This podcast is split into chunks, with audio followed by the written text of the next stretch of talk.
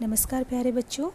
पिछली जो हमने कथा पढ़ी थी, असगर वजाहत जी की लघु कथा, शेर, और उसमें कुछ हमने प्रश्न पूछे थे कि शेर किसका प्रतीक है तो शेर जो प्रतीक है, वो किसका है? व्यवस्था का प्रतीक है। और जिस प्रकार कथा में बताया गया है कि सभी शेर के पेट में चले जाते थे, और किसी न किसी प्रलोभन से और उसके पेट में जाते जा रहे थे। ऊपर से देखने में शेर जो था, वो बड़ा अहिंसावादी, न्यायप्रिय और बुद्ध का अवतार प्रतीत हो रहा था। पर जैसे ही लेखक ने उसके मुँह में प्रवेश न करने का इरादा किया तो शेर अपनी असलियत पर आ गया और दहाड़ते हुए उसकी ओर झपट पड़ा। कहने का क्या मतलब है?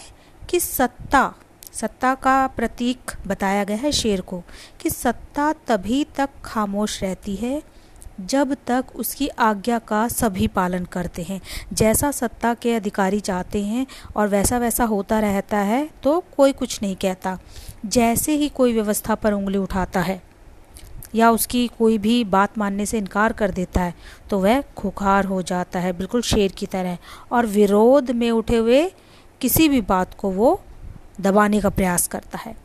इस कहानी के माध्यम से लेखक ने अहिंसावादियों और जो ढोंग करते हैं कि हम तो साथ साथ रहने वाले हैं, व्यवस्था में कई प्रकार के प्रलोभन दिए जाते हैं, इस तरह की बातों पर बहुत तीखा व्यंग कसा है, तीखा प्रहार किया है। तो बच्चों, ये थी लघु कथा शेर की प्रतीकात्मकता के बारे में, और आज की कहानी अगली है, जो कि क्या है? पहचान। और पहचान कथा क्या है? राजा हुक्म देता है कि सभी लोग अपनी आँखें बंद रखें, ताकि उन्हें शांति मिल सके। लोगों ने राजा की आज्ञा का पालन किया, क्योंकि यही उनका धर्म है। जो राजा कहता है, वही प्रजा को करना होता है। जनता आँखें बंद किए हुए अपने सारे काम करती थी। आश्चर्य की बात थी कि पहले के मुकाबले काम बहुत ज़्यादा बढ़ गया। मतलब जो भी उत्पादन हो रहा था, वो बहुत अच्छा हो रहा था। फिर राजा ने हुक्म दिया कि लोग अपने कानों में पिघला हुआ सीसा डलवा दें, ताकि कोई सुन ना सके। अब राजा ने कहा, सब काम तो कर रहे हैं, पहले तो राजा ने क्या किया, सबकी आँखें बंद करवा दी, ताकि लोग एक दूसरे को ना देख सके कि कौन कितना काम कर रहा है।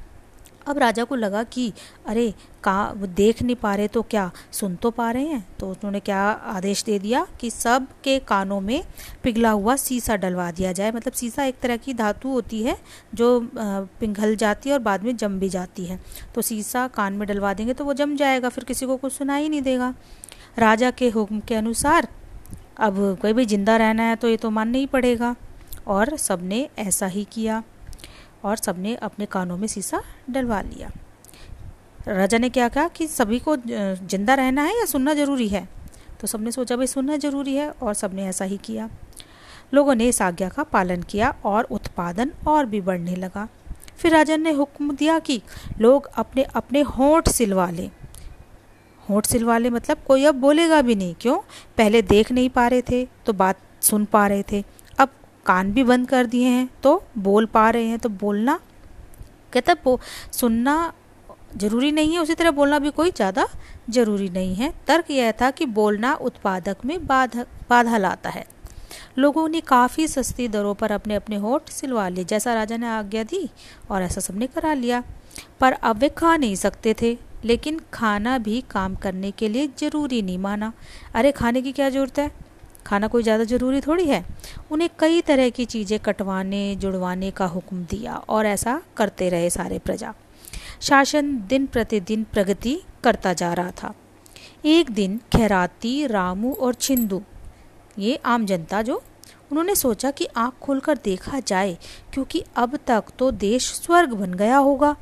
जब तीनों ने आँखें खोली तो उन सबको अपने सामने केवल राजा दिखाई दिया। वे एक दूसरे को देख न सके। अब ये लघु कथा क्या बताती है हमें? राजा को कैसी जनता चाहिए? गूँगी, बहरी, अंधी प्रजा पसंद आती है। क्यों? क्योंकि वह कोई विरोध नहीं कर पाती। वह हर संभव प्रयास करता है कि प्रजा की पहचान खो जाए। प्रजा एक दूसरे से कुछ ना कह पाए, कोई विरोध का स्वर ना उठा पाए। और राजा ही सिर्फ़ सब कुछ कहता रहे, सुनता रहे और करता रहे। और जनता को एकजुट होने का मौका ना मिल सके, इसलिए राजा ऐसे ऐसे हुक्म देता गया। और अंत में जब उन्होंने देखा, खैराती रामू और चिंदू ने, अरे, कोई बचा ही नहीं। तो केवल सिर्फ़ राजा, क्योंकि सिर्फ़ राजा की एकमात्र सत्ता रह गई थी, बाकी किसी का कुछ नहीं रहा था। तो ये कथा भी हमें बहुत कुछ सिखा रही है। अब ये किस प्रतीक को हमें दर्शा रही है, आप मुझे बताएँगे। तब अगले एपिसोड में मिलेंगे। धन्यवाद।